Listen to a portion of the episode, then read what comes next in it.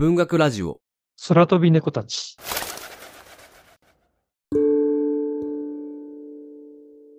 主人公は失踪した友人を探すため、インド各地を旅する。目の前に広がるのは幻想と瞑想に満ちた世界。ミステリー仕立ての物語は読者をインドの夜の帳に誘い込む。イタリア文学の記載、アントニオ・タブッキが描く12の夜の物語。インド野草曲を紹介します。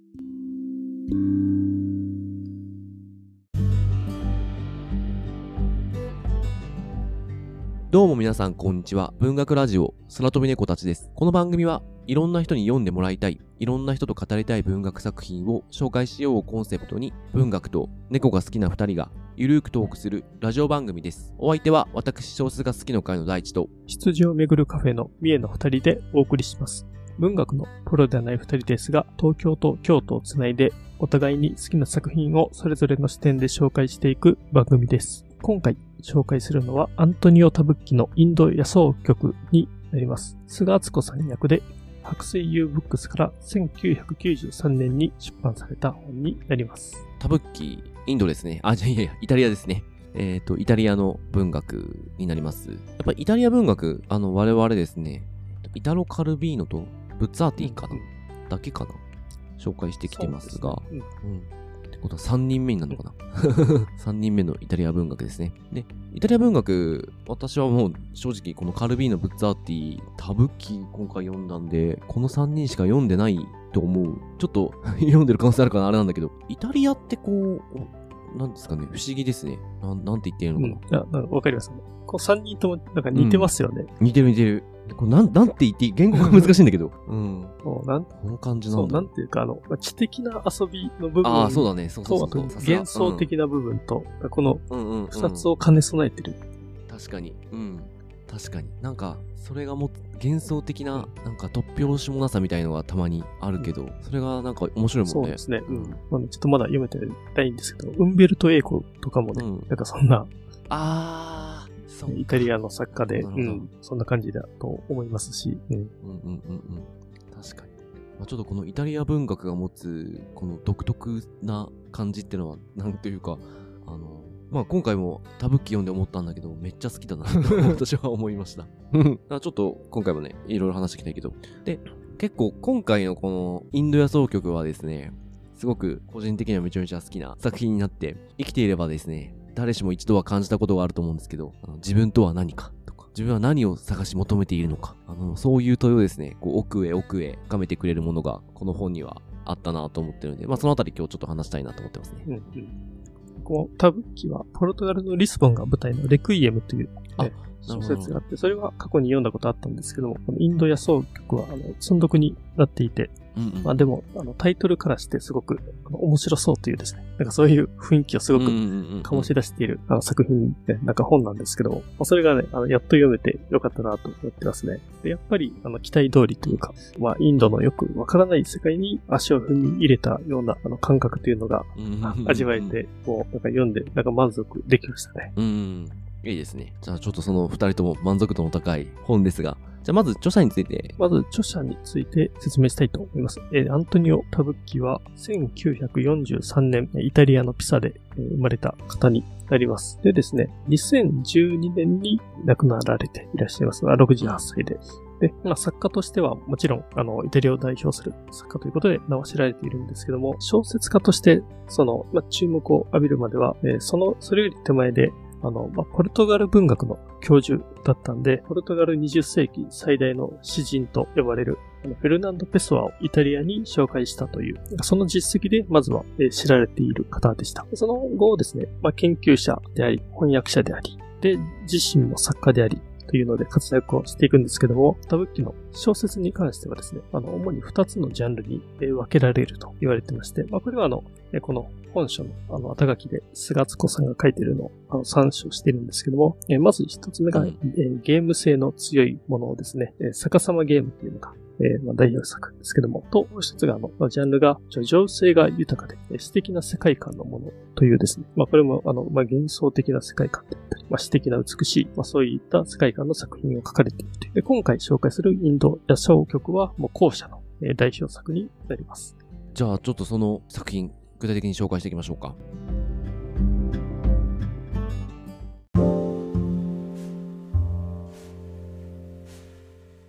ではですね、ここから作品紹介をしていこうと思います。で、ちょっとあらすじをですね、出版元から引用させていただきます。失踪した友人を探してインド各地を旅する主人公の前に現れる幻想と瞑想に満ちた世界。ホテルとは名ばかりのスラム街の宿。据えた汗の匂いで息の詰まりそうな夜の夜の病院。人の女たちに崇められた巨根の老人。夜中のバス停留所で出会う美しい目の少年。インドの真相をなす事物や人物に触れる内面の旅行記とも言うべき、このミステリー仕立ての小説は、読者をインドの夜の帳の中に誘い込む、イタリア文学の記載が描く、12の夜の物語となっていて、うん。まああらすじを読むだけでもですね、なんか非常に引きがあるというか、なんかもう魅力的な世界をね、うんね。なんか書いうん。書いてるんだろうなという、すごく期待させてくれる、なんか紹介の仕方ですですね。何から話そうかなってとこなんですけれども、まずはちょっと魅力を伝えた上でですね、ストーリーを伝えたいと思っております。まず、これちょっとですね、あの、白水 U ブックスなんですが、150ページぐらいの小説になってます。なんだろう、我々が紹介してる本からするとですね、なんか文字数が少ないと思います。なんまあ確かに。なんで、うん。だいぶ読みやすい、えっ、と、時間かからずよ読めるんじゃないかなと思いますんで、そのあたりもですね、ちょっと、あの、気にしながら聞いてください。あの、手、手が出しやすいですよっていう 話をちょっと今してます。で、えっ、と、まずですね、ちょっと話したい部分なんですけど、どうしてもやっぱストーリーの、あの、魅力というのをちょっと語りたいなと思います。で、えっと、これはですね、あらすじにもある通り、このインドの各地を旅する主人公っていうのが、まあ、ストーリーになってくるので、この異国を旅していくというストーリーがですね、あの、やっぱり良くて、なんかこの、なんか物語が、こう、なんですかね、やっぱりこの異国を旅していくだけで、こう、すごく魅力的な物語になっていく。っていうのはまあもう大前提なんですけど、で、そこになぜこの旅をしているのかっていう主人公の動機が結構ミステリアスで、まあ、後で話しますけど、この、友人を探して、あの、この主人公、僕は、あの、旅を続けるんですけれども、その友人がちょっとミステリアスで、そこが持つ、このストーリーがそもそも持ってるこの異国を旅をするっていう設定プラス、その主人公がですね、探してる友人が結構ミステリアスっていうところが相乗効果になって、あの、非常にいい空気を作り出してるなと思います。で、あとですね、この、まあ、主人公の僕が、この旅してる理由、動機なんですけど、基本的にはこの人を探してるということだけしか、ほぼ明示されず、状況というのが他、一切説明がないまま話が進んでいくというか、まあ、状況に読者を放り込まれる感じがあります。これ、やっぱカルビーノとか読んでるとこういう感じるんですけど、この放り込まれる感じっていうのは、やっぱすごく、なんか読書をする上ではすごく、あー映画とかでももしかしたら体感できるのかもしれないけど、結構ですね、やっぱりいい体験だなと思ってます。ちょっと読みにくい部分もね、このせいでできちゃうんですけれども、やっぱこれこそ旅だなという感じが、このわけのわからない状況にこう身を任せていくっていうのが旅だなと思うので、そのあたりもですね、このストーリーは、あの、非常に体現してくれてるのでいいなと思いました。で、ラストですね、明かされる確信っていうのが、まあ、これまで読んできた、なんか物語を、なんかすべて包括して、なんか迫ってくるような強さがあって、こういうのってなんだろうな、小説にしかあんまできないようなことだなと思っていて、ほんとラストシーンはですね、自分はめちゃめちゃ、ラストシーンってかラストの章か。最終章はだいぶ着込まれましたね。うん。で、これ、問われてるテーマっていうのが、まあ、もちろんこの主人公僕があの経験することで読者に体験させてくれるんですけれども、人間だったら多分誰しも一度は考えてしまうようなテーマを扱っているので、え読んでみるとですね、必ず自分の中で何か巻き起こると思います。で、改めてですね、ちょっと今思ってるんですけど、これを150ページで成し遂げてるタブッキすごいなっていうところがちょっとありますね。そうですね、ストーリー、やっぱ面白いですよね。この150ページぐらいなんですけども、あの、まあ、インドのいろんな街を点々とするんですけども、なんかね、それもさっき状況に放り込まれる感じとあったんですけども、本当にあの一本道ではなくて、なんかすごくい行き当たりばったりで、なんか関係のない話が間にあったりとか、あの目的地に向かう途中で印象的な出来事があったりとかですね。なんかその本当に、あの、まあ、旅旅行記みたいなんですね。なんかそういったうん。えっ、と、要素も含まれていて、すごくなんかロマン感じる作品かなとも思いました。そこを切り取るとさ、エッセイのようにも見えるしさ、ああ、そうですね。なんかうんうんちょっと変わった短編小説、ショートショートみたいにも見えるしね、うんうんちょっと面白いよね、確かに。うん。でやっぱラストはね、あの、すごいいいですよね。あ、ちゃんと小説、ちゃんとした小説なんだって、すごいね。そうそう、最後に思いましたね。この着地は本当良かったね。うん。で、次にちょっとお話ししたいのは、表現とか文体のあたりですね。さっきも話してる通り、これ短いんですよ。で、かなり端的にいろんな話というか、字の文のところはね、割とそんなに凝ってないかな。凝ってないとこがゼロではないんだけど、あの、割と、あの、淡々としている文章が多くて、でもですね、その淡々としてる中にですね、なんか奥深さのようなものを見せてきてて、あまあこれはですね、登場人物のセリフが良かったりとか、ちょっとしたその字の文のスパイスの効かせ方が良かったりとか、そういうとこなんですけれども、すごくなんていうか、まあ言い方、ちょっとこれで言うとちょっと語弊があるかもしれないですけど、キレがいいなとは思いましたね。えっと、で、12章に分かれてるんですけど、結構最後の文がセリフで終わったり、字の文で終わったりするのはそれぞれなんですけど、最後の文がね、めっちゃなんか印象に残るようなことをさらっと あの、えー、添えてね、あの、締めてくるから、いや、非常にこの小説は本当この12章、すごい面白いなと思って読みました。うんうんそうですね。なんかあの、まず文章すごく読みやすいんですよね。無駄なく書かれているのと、あとやっぱ言葉遣いが巧みというか、まあ、すごい描き方がうまいなと思うんですね。結構ね、その、あの、インドの街の情景とか書いたりしつつも、でもね、なんかそればっかりにならず、ちゃんと人と人とのやりとりっていうのを簡潔に書いたりとか、本当に読みやすくて、なんかいいですね。ああ、そうね。うん。確かに。うん。次にちょっとお話ししたいのが、翻訳の部分ですね。で、まあこれ、そもそものこの本が持つ魅力みたいなのがすごく高いと思うし、どうういう翻訳がされたかっていうのは、正直ちょっとわからない部分ではあるんですけれども、原文ちょっと読めないので、ちょっとイタリア語ちょっと読めないのでわかんないんですけど、この菅敦子さんの翻訳っていうのが、なんかこれ、全く古びてないなと思っていて、これ翻訳されたのが90年、1990年なんですよ。でも30年以上前の文章なのに、なんか全然こう、なんだろう、もう今の現代小説と同じような感覚で読める。だからすごくやっぱ菅敦子さんって、なんか時代を超えた文章を書ける人なんだなと思って、ちょっと改めて尊敬した次第でございますね。うんうん、そうですよね。なんか、やっぱり、この菅敦子さんすごいあの好きな翻訳家であり、作家さんなんですけども、うん、そうですよね。やっぱ菅敦子さんの文章がね、そう、まあ、この作品のやっぱり魅力、個人的にはやっぱ菅敦子さんの文章が読めるっていうところは一つ 大きいかなと思っていてですね。うん、で、読んでいくとですね、この小説自体はまあ書かれたのはもう90年より前か。のはずなので、今のインドとはだいぶ状況が違うんじゃないかなと思うんですけれども、なのでちょっとこの小説の中で描かれているインドっていうのは、まあ、ちょっと違うんじゃないかなと思いながら読みました。ので、まあそのあたりも踏まえながら今日は話聞いていただけたらなと思います。じゃあ、ちょっとストーリーについて話していきたいと思います。で、ストーリーなんですけれども、今回はですね、完全ネタバレで最後まで話してしまおうと思っております。リスナーもある程度ですね、こう読んだ感じになってもらいたいという思いがあるんですけども、出てくる順番にちゃんと話すので、だいぶはしょるんですけど、まあ、疑似体験できるんじゃないかなと思います。で、その上ですね、この作品が放つテーマについて、ちょっと我々が話すので、まあ、そのあたり聞いていただけたらなと思います。ではですね、まず、これ12章に分かれてるんですけども、最初の4章かなぐらいがですね、ボンベイ、インドのボンベイですね。の話になります。えー、主人公である僕がですね、まあ、小説家なのかな？している友人のシャビエルという人物を探すためにインドに来るというところから話は始まります。このシャビエルはですね、えー、そのボンベイで、あの、付き合いのあった女性がいまして、その女性がですね、この主人公である僕に手紙を書いて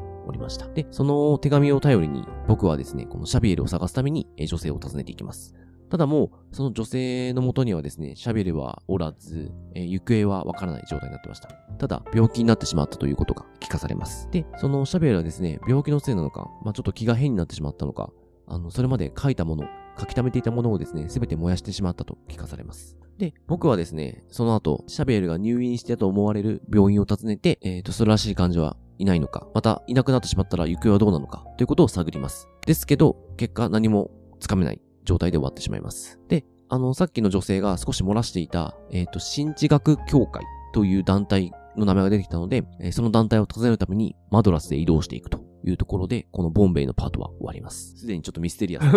そうですね。あの、何のこっちゃかわかんないんですけど、なんか友達のシャビエルを探しているっていう、まあ目的がちょっとずつ明かされていくっていうのが第一ですね。うん。本当その状況しかわかんないから、うんこう、本当すごい、まあ、ここだけ読むとすごくミステリー要素がすごく強いなって、うん、うん、思って読読んでましたね。ううん。なんか結構やっぱりインド要素ありましたね、最初の。えっとですね。あ、うん、そうだ、ね。最初あのタクシーうんに、一番最初からね。乗って、うんうんうん。あ、の、その主人公が、この、えっ、と、ホテルに行ってくれって言うんですけど、あの、タクシー運転手が逆方向を走るんですね。で、なんでかって言ったら、なんか、そこはもう、まあスラム街みたいなとこなんで、なんか、お兄さんだったらもっと一流のホテル泊まった方がいいと、そこ連れて行くよって言われて、で、その主人公が切れて、そう、もうタクシーから強引に降りて、いや、自分が行きたいのはこっちなんだって言って、なんかそういうやりとりとか、あのう、ん。病院かな？病院に入った時に、あの、ゴキブリがもうめちゃめちゃいっぱいいて、うんうんうんうんうんなんかね、もう絶望的なね、うわ、最悪やなってね、なったりとか、ところどころインドらしさがあって、うん そういう描写もね、結構怖めに入ってくる。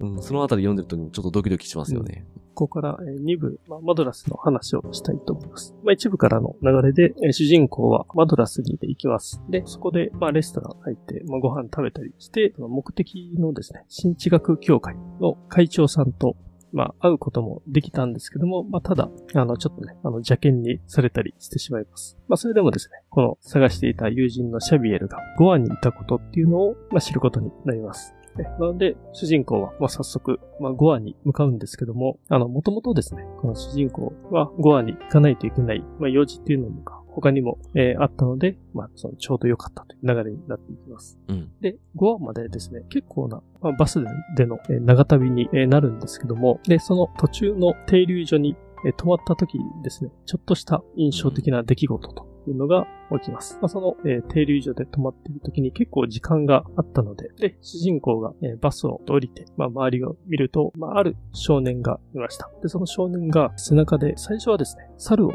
背負っていると思ってたんですけども、よくよく近づいてみると、あそれはですね、奇形児で生まれた男の子を背負っていました。で、聞くとその二人は、あの、兄弟で、少年が背負っているのはお兄さんで、手が曲がったりとかですね、え顔の形が崩れていたりとか大変な状況だったんですけど、ただ、まああの目だけはすごく綺麗なお兄さんが、え実はですね、ジャイナ教のえー預言者でした。で、この預言者っていうのが、まあ、占い師みたいなものなんですけども、まあ、そこでですね、またこの主人公にあの話を持ちかけてきて、お兄さんの、まあ、過去も未来も見ることができると。だから主人公に、えあなたのカルマを知りたいですかと。あの、5ルピー払ってくれたら占ってあげますよということで、まあ、主人公がお金払って、あの占ってもらうことになったんですけども、まあ、ただですね、占い師、まあ、預言者お兄さんから、えっ、と、ちょっと占うことはできないと言われてしまいます。なんかあなたはもう一人の人だからと言われてですね、なんかどうやら話を聞くと、もう一人、本物の自分っていうのが別にいて、なんか今の自分っていうのはもう一人の自分であるっていうですね、なんかそういう状態みたいで、じゃあ本物の自分はどこにいるのかっていうのを主人公が尋ねて、まあお金をいっぱい払うと、なんか船の上にいると言われてしまいますと。というですね、こんなちょっと占い、占ってもらったっていうところで、この第2部が終わります。この占いのシーンはだいぶ印象的ですよね。うん。うんそうですよね。あと、あれですね。この、進学協会の会長との会話が結構面白くて、結構わかりやすく言うと変なマウントを取れようとしてて、それが、こう、なんかあっちもなんか知識をこう出してきて、で、こっちもなんか知識を出してみたいな、なんかちょっと一見不毛な争いをちょっとしてて、そのあたりもなんかちょっと不穏で印象的でしたね。そうですね。結構ね、文学話を、あの、うん。するんですけど、あの、ヘッセをどう思いますかっていう、あの、ヘルマン・ヘッセですね。あうんうんうんうん。例えばヘッセどう思いますか？え、ヘッセってスイス人でしょって、主人公が言うと、いや、違いますと。ドイツ人ですよと。あの、スイスの市民権取ったのは1921年になってからね。主人公が、でも死んだ時はスイス人だったんでしょ。でも会長が、そのいや、まだあなたに、あの、ヘッセについての意見伺ってませんねっていうね。この やりとりとかですね。いや結構ね、なんかもう、いや、しょうもないんですけども、読んでると面白いっていう。ちょっとね、面白かったよね。うんじゃあ、えーっと、ちょっと話を先に進めていきたいと思います。で、まあ3部、5話でこの話は終わるんですけれども、ちょっと面白いのが結構5話について、まあ主人公の僕はちょっと眠ってしまって不思議な夢を見て、夢の中でもこの友人を探しているような状況が描かれたりします。で、僕はですね、この5話のホテルで決定的な手がかりを、シャビエルに対する決定的な手がかりを得ます。もうなんか多分居場所が分かったような状況になりますね。で、まあこの手がかりのどう得るかっていうのは結構、この本当インドっぽい なんかやりとりがあるんですけど、高いワインを 注文して、あちらからこう、えーシャビエルだったらこのワイン飲むかな？みたいな。シャベルだったら、こういう時どういうワインを飲むだろう？みたいなこと言って、いや、シャベルだったら、どこどこのホテルのどこどこのワインを飲むんじゃないでしょうか？みたいな形になって、まあ、ようやく、そうか、あの、あそのホテルにいるのか？みたいな形で居場所がわかるという流れになりました。で、まあ、急いで僕はそこに向かいます。で、えっとですね、で、最終章、12章になるんですけれども、ここで僕はですね、まあ、あるホテルのレストランで女性と食事をしています。まあ、この女性とは知り合ったばっかりの女性で、あまり素性の知らない二人です。で、会話はちょっと楽しく弾んでいて、えー僕はですね、この自分が書いてる小説のことを女性に話します。で、内容はですね、この自分自身を探すという旅であるという内容の小説でした。で、その小説の中でまさにこんなレストランのシーンが出てくるんだ、と話してきます。で、この時ですね、この僕はですね、僕を探してる男がレストランで僕を見ながら食事をしているというのを見つける。うんという話をして、そういう話がこの小説に入るんだという話をして、幕が閉じるというとこですね。だからこれ、ちょっとだいぶはしょったんですけど、えっと、いろんな実は、あの、泥棒の話とか、まあ、他にもいろんな、ちょっと今回話さない部分、この150ページの中にはあるんですけれども、まあ、大枠はこれで、で、最後ですね、ついにこの、なんていうのかな、この小説の構造がわかるっていう、これ解釈するには、もう、この12章のうち11章は、もうずっと、この僕が書いていた小説に違いない。その中で、この僕は、ややこしいんだけど、僕が書いている小説の中の僕は、もう一人の自分だったということですね。なんか結構、いや、これ聞くとなかなかややこしく思ってしまうんですけども。うんうん。まあまあ、でも、読んでると、なんか意外と、なんかすんなり、あ、そういう話だったんだってね。入ってきますよね。うん。うん。ちょっとこの辺、カルビーノチックで好きだったな。じゃあちょっとこのままですね、この合間合間に、あの、我々ちょっと印象に残った部分、ちょっと差し込んじゃってはいるんですけど、他、印象に残っている部分とかをちょっと話したいと思います。個人的にはですね、もう痺れたのは、あの、143ページの女性と男性、僕の会話なんですけど、その女性がですね、この小説の話をしている時に、女性が、それじゃあ、その人物はどうしてそんなに必要にあなたを探すの？さあどうしてかな？僕は言った。よく説明できないよ。これは本を書いてる僕にもよくわからない。ある過去を、あるいは何かの答えを探しているのかもしれない。ずっと前にわからなかったことを理解しようとしているのかもしれない。僕を探すことで自分自身を探してると言えばいいのだろうか。本というものはよくそんな風にして書かれる。それが文学だろうと。あっていうセリフがあって。おーめっちゃいいことを言ってます。うん めっちゃ言うよね。で、あ、それが文学だろうってもう超かっけえな、みたいな のもあるんだけど、あの、もう、でもこれが物語のこの、おそらく革新のところで、結局、あの、なんだろうな、この構造を理解したけれども、一体何をこう、表現したかったんだろうみたいなのは、まあ、よくわからないっちゃわからないんですよ。で、うんもう、よくわからなくてきっといいというか、でもよくわからないけど、書く必要があったんだろうなっていうことがここでなんとなくわかるので、すごいいいなってちょっと私はここで思いましたね。そうですね。この、えなんか終盤あたりの主人公のこの僕のセリフが、なんかどれもね、めっちゃかっこいいんですよ。う んなんかね、もう本当に、なんかちょっとキキザな作家のセリフみたいな、あの、綺麗な女性とね、あの、喋ってるんですけど、なんかその本についてね、あれこれ質問されるんですけなんかそれをね、結構、なんかキザに返していくっていうやりとりが、なんか面白かったです。うんあとなんかね、そのちょっと後なんだけど、あ、ちょっと読み、読み上げちゃうと、151ページの真ん中ぐらいなんだけど、あの、女性の方がですね、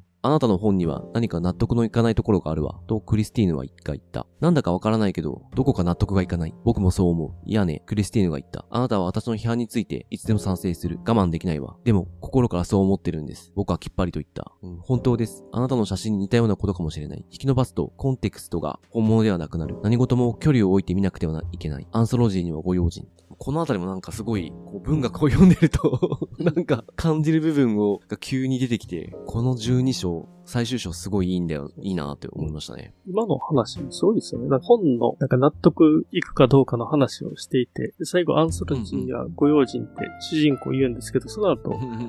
女の女性がいつまでご滞在って言って、で、主人公が明日出発しますって言って、で、その後何行かあっても小説終わってしまうんですけども、なんかこのスパッと話が切り替わるところとかも、なかなかこれは珍しいと思いますね。うんなんかもう、もうちょっといくらでも伸ばせる話をしてるはずなのに、こんなにスパッとね、なんか終わってしまう。うん、そうだよね。ここ、ラスト潔が良いよね。という話なんですが、みんさんなんか他ちょっと話したいとかあります？まあこれはあの読み終わってからなんですけども、やっぱり一部二部で主人公が探しているあのシャビエルというあの友達が、やっぱり後から振り返ると結構おちょくってるなっていうのがですね、うんなんか分かるところがあってですね、例えばあの78ページに新地学協会の会長が僕にあのシャビエルの手紙を渡してくれたんですけども、えーそこにはあの書かれているのが、親愛なる医師であり友人であるキ君に事情によりもう一度そちらに行ってアディアールの下半を散策することはもう叶いません。僕は夜の鳥になってしまいました。これが僕の運命だったのでしょう。あなたの記憶の中の僕を覚えていてください。あなたの X っていう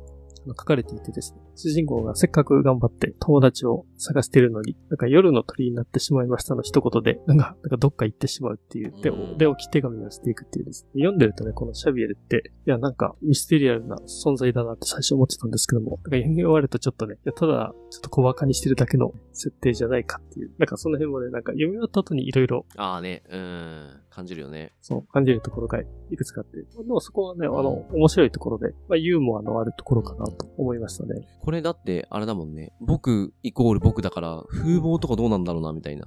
あの、うんうん、シャビエルに会ったことは、僕のことどういう風に見えてたんだろう、みたいな。うん。まあちょっと気になる。うん。そうっすよね。うん。うん。それは確かに、あれかな。でも、インド人から見たら、ちょっと、あの、同じ国から来た、イタリアから来た同じ男はもう同じように見えちゃうのかな。いや、そうかもしれない。まあちょっと、うん、うん。とかちょっといろいろ考えてしまったな。うん。うん、じゃあこれですね、えー、最後テーマトーク挟んで終わりたいと思います。で、テーマトークはですね、まあもう自分探しにしたいと思いました。自分探しとは一体何だ？どういうことかっていうことをちょっと話したいなと思います。で、この小説も結局、あの、自分探しの小説ではあるなと思うんですけれども、でも、一体何が、なんだろう、何がって言い方だけど、自分の何をこの人たちは探したんだろうなっていうのはすごく、この小説で言いたかったなんだろうなっていうのはすごく自分は疑問に残ったので、そこもちょっと考えつつ話してみたいなと思います。うん。まあ、ただ、自分探しをしていたわけなんですけど、うん、まあ、その舞台がインドっていうのはなんか、いいですよね。うんうんうん、なんか、すごくマッチしていて、ねうん、僕最初読んでた時に、この主人公って一体インドで何をしたいのかなって思っていて、うんうん、友達探すっていうのは、まあそうなんですけども、まあただ、その、だんだん、あの、後々になって自分探しをしているっていう要素が感じてきた時に、うん、なんかインドで何かしたいというよりかは、なんか自分を探すっていう、なんかその目的が、なんかあるのかないのか、いまいちよくわかんないけど、うん。まあでもそれでインドに来たんだって思うと、なんか意外と、この小説に関しては納得したところがあって、あってですね。なるほど。とはいえ、なんか気気になりますね。そうね。インドに来て。うん。うん、なんだろうね。なんか、まあ多分ベースになってるのは、多分インドというか異国に行った時に、この所在のなさみたいなのが、うん、多分、あの、タブッキさんの中では、こう、ベースにはなってると思うんだけど、でもこの、あのさ、まあ、要は、作家なわけじゃないですか、設定が一応。小説家じゃないですか。で、書いたものをさ、燃やしちゃったりするとかさ、ちょっとそういう行動に出る、この、まあ、シャビエルイコール、アントニオ・タブッキなのかちょっとわからないけど、そういうの見てると、やっぱりなんか、なんだろうな、なんか、多分知らない土地に行って自分がわからなくなるみたいな感覚。それを誰かに見つけてもらいたいみたいな。そういうなんか感情があるのかなってちょっと思ったな。うん、なんか自分は そういう風にちょっと受け止めてしまってた。なんか思ったのは、まあ、これって本当にあの、まあ、旅の本だと思うんですけども、うんうんうん、旅って旅をする前は目的持ってる人って限られていると思うんです。うん、だから目的がないから旅を、まあ、するものかなと。で、今回の主人公も、まあ、多分そうですし、うん、でも後々振り返った時に旅をしたからこそ何か見つかったものがあるっていうのが、まあそれが旅なのかなと思うんで、うん、自分を探すっていうのは、なんか実際言ってたみたいに、なんか旅とかして、なんかそれで見えてくるものがあるのかなってうん、見失うではなく。そうそうそう。うん。でも何でもそうだけど、いつもとは違う環境に置くと自分っていうものがまた、なんか新しい面が見えてくるよね。うん。うん。うん。ね、なんかそういう環境の変化ってね、すごい大事だと思います。うんうんうんうん。まあでも、それを通して言いたかったことは多分、俺が読み上げた、あの143ページとかあのあたりのことなんだろうなとはちょっと、うん、思うね。旅を通した結果見つかったことみたいな。うん、いや、やっぱりよくわかんないんだよ、みたいな。うんうん、そうですよね。なんか終わりがちょっと弱いかもしんないけど、そういうもんだっていうことですしね。いや、なんかこういう自分を探す、自分探しの小説って、まあ、他にもぱいあると思うんですけど、うん、なんか、明確にその自分探しをしてますって、なんかこんなになんかわかりやすく打ち出した小説も意外と珍しいかもとは思いました。なんかもうちょっとなんかね、目的とか、なんかそのストーリーがあって、うん、何か外部環境で動かされたりして、それが自分探しになったりとかってあると思うんですけど、多分昨日は。そっか。いやー、うん、なるほどね。でもなんかそれで言うと、このタブッキの小説、インド野草曲は、どっちかっていうとなんだろうな、他の小説で自分探しみたいな文脈で描かれる、まあ、旅も通してなのかなんだかわからないけど、何かを通してこう自分というものを理解して変容させていって、まあ、うん、そう、なんだろう、新しい自分に出会うとか、新しい自分を自分の中に見つけるみたいな。で、なんかこういう風に変われた、こういう風に、なとこに落ち着けた、みたいなことが描かれることが多いと思うんですけど、この小説は特になんだろう、どこに落ち着くわけでもなく あの、チューブラリンなまま、あの、スパッと切れるから、なんだろうな、なんか、わかりやすい自分探しの旅とはまたなんか違う、なんて言うんだろう、面白さがあるなとは、ちょっと思ってますね。うん、うん。非常に文学作品らしい。そう、そうですね。なんか、うんうん、なんか他人からはなかなか理解されづらい。そうね。ものだと思うんですね。他人から理解されにくい部分を、こう、なんだろう、理解されないまま出したっていう。いや、すごい作品だと思いますよ、私は。うん。うんまあ、そういう意味で。うん、まあ、これはまあ、タブッキなんで、話自体はね、めっちゃ面白くそれをかけてしまうっていう。うんうんうん、だから主人公の年齢とか、ね、気になりましたね、これ。ああね。ぐらいなんだろうって、うんうん。いや、でもこれ勝手に自分の年齢重ねるんじゃない？読んでる人は。ああ、なるほど。もう、うん。そういう作りをしてる気がするね。うん。僕ならそういう意味で意外と大人の青春小説かもとは思いましたね。ああ、うんうんうんうん。まあ青春という表現がね、いいのかわかんないですけど。確かに確かに。うん。うん、そう。だから、恋愛とかね、そういう、なんていうか、あの、見栄えするものはないんですけど、若々しさみたいなものもあるんじゃないかなと思ったんで。うん、そうね。うん。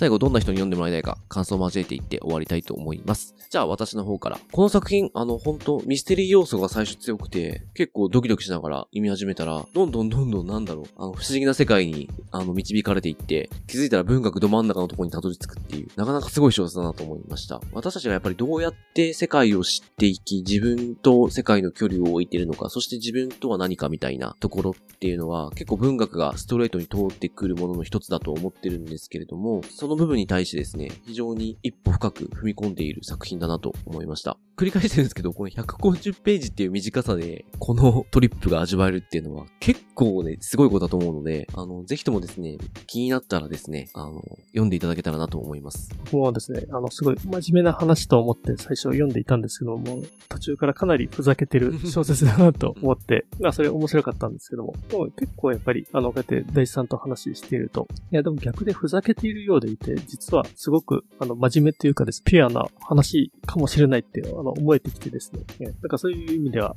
ですね、あの、まあ、軽い気持ちで読んでいってもですね、まあ、ある程度、まあ、海外文学だからと思って、ちょっと構えて読んだとしてもですね、どんなシチュエーションで読んでも結構楽しめる小説じゃないかなとは思いました。で、あとですね、えっ、ー、と、僕としては主人公の友人探しの旅、まあ、それ自分探しの旅でもあるんですけども、まあ、それを読んでいると、主人公を通じて、じゃあ自分は一体今何をしてるんだろうと。だから自分って何だろうっていう、読みながらちょっと考えてしまうところがあったんで、まあそうでも思わせてくれる小説ってすごくあのいいと思うので、なんかそういう自分って何してるんだろうとか、なんかそういうのをちょっと考えたり、そういう気持ちになってみたいなっていう人にもですね、あの、おすすめかなと思いました。そうですね。いや、いや、すごい作品でしたね。ね、さすがイタリアのね。いや、うん、本当だよ。やっぱイタリアすげえな。イタリアすごいですね。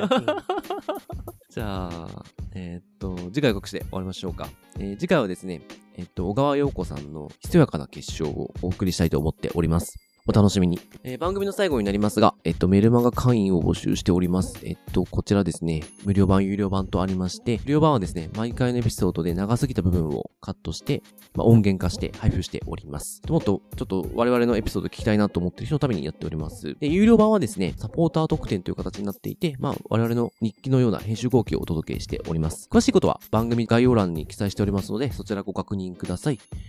で、えっ、ー、と、番組の感想やリクエスト、またこのラジオを聞いて紹介された本を読みました、えー、読み返しましたなどございましたら、ハッシュタグソロ飛び猫たちをつけて教えていただけると大変嬉しいです。Twitter やインスタの DM や投稿などでお待ちしております。で、現在、あの、お便りもですね、お便り会用に絶賛募集中ですので、ぜひぜひそちらもお寄せください。では、積極的に拡散共有してあげると助かります。ではまた来週。ありがとうございました。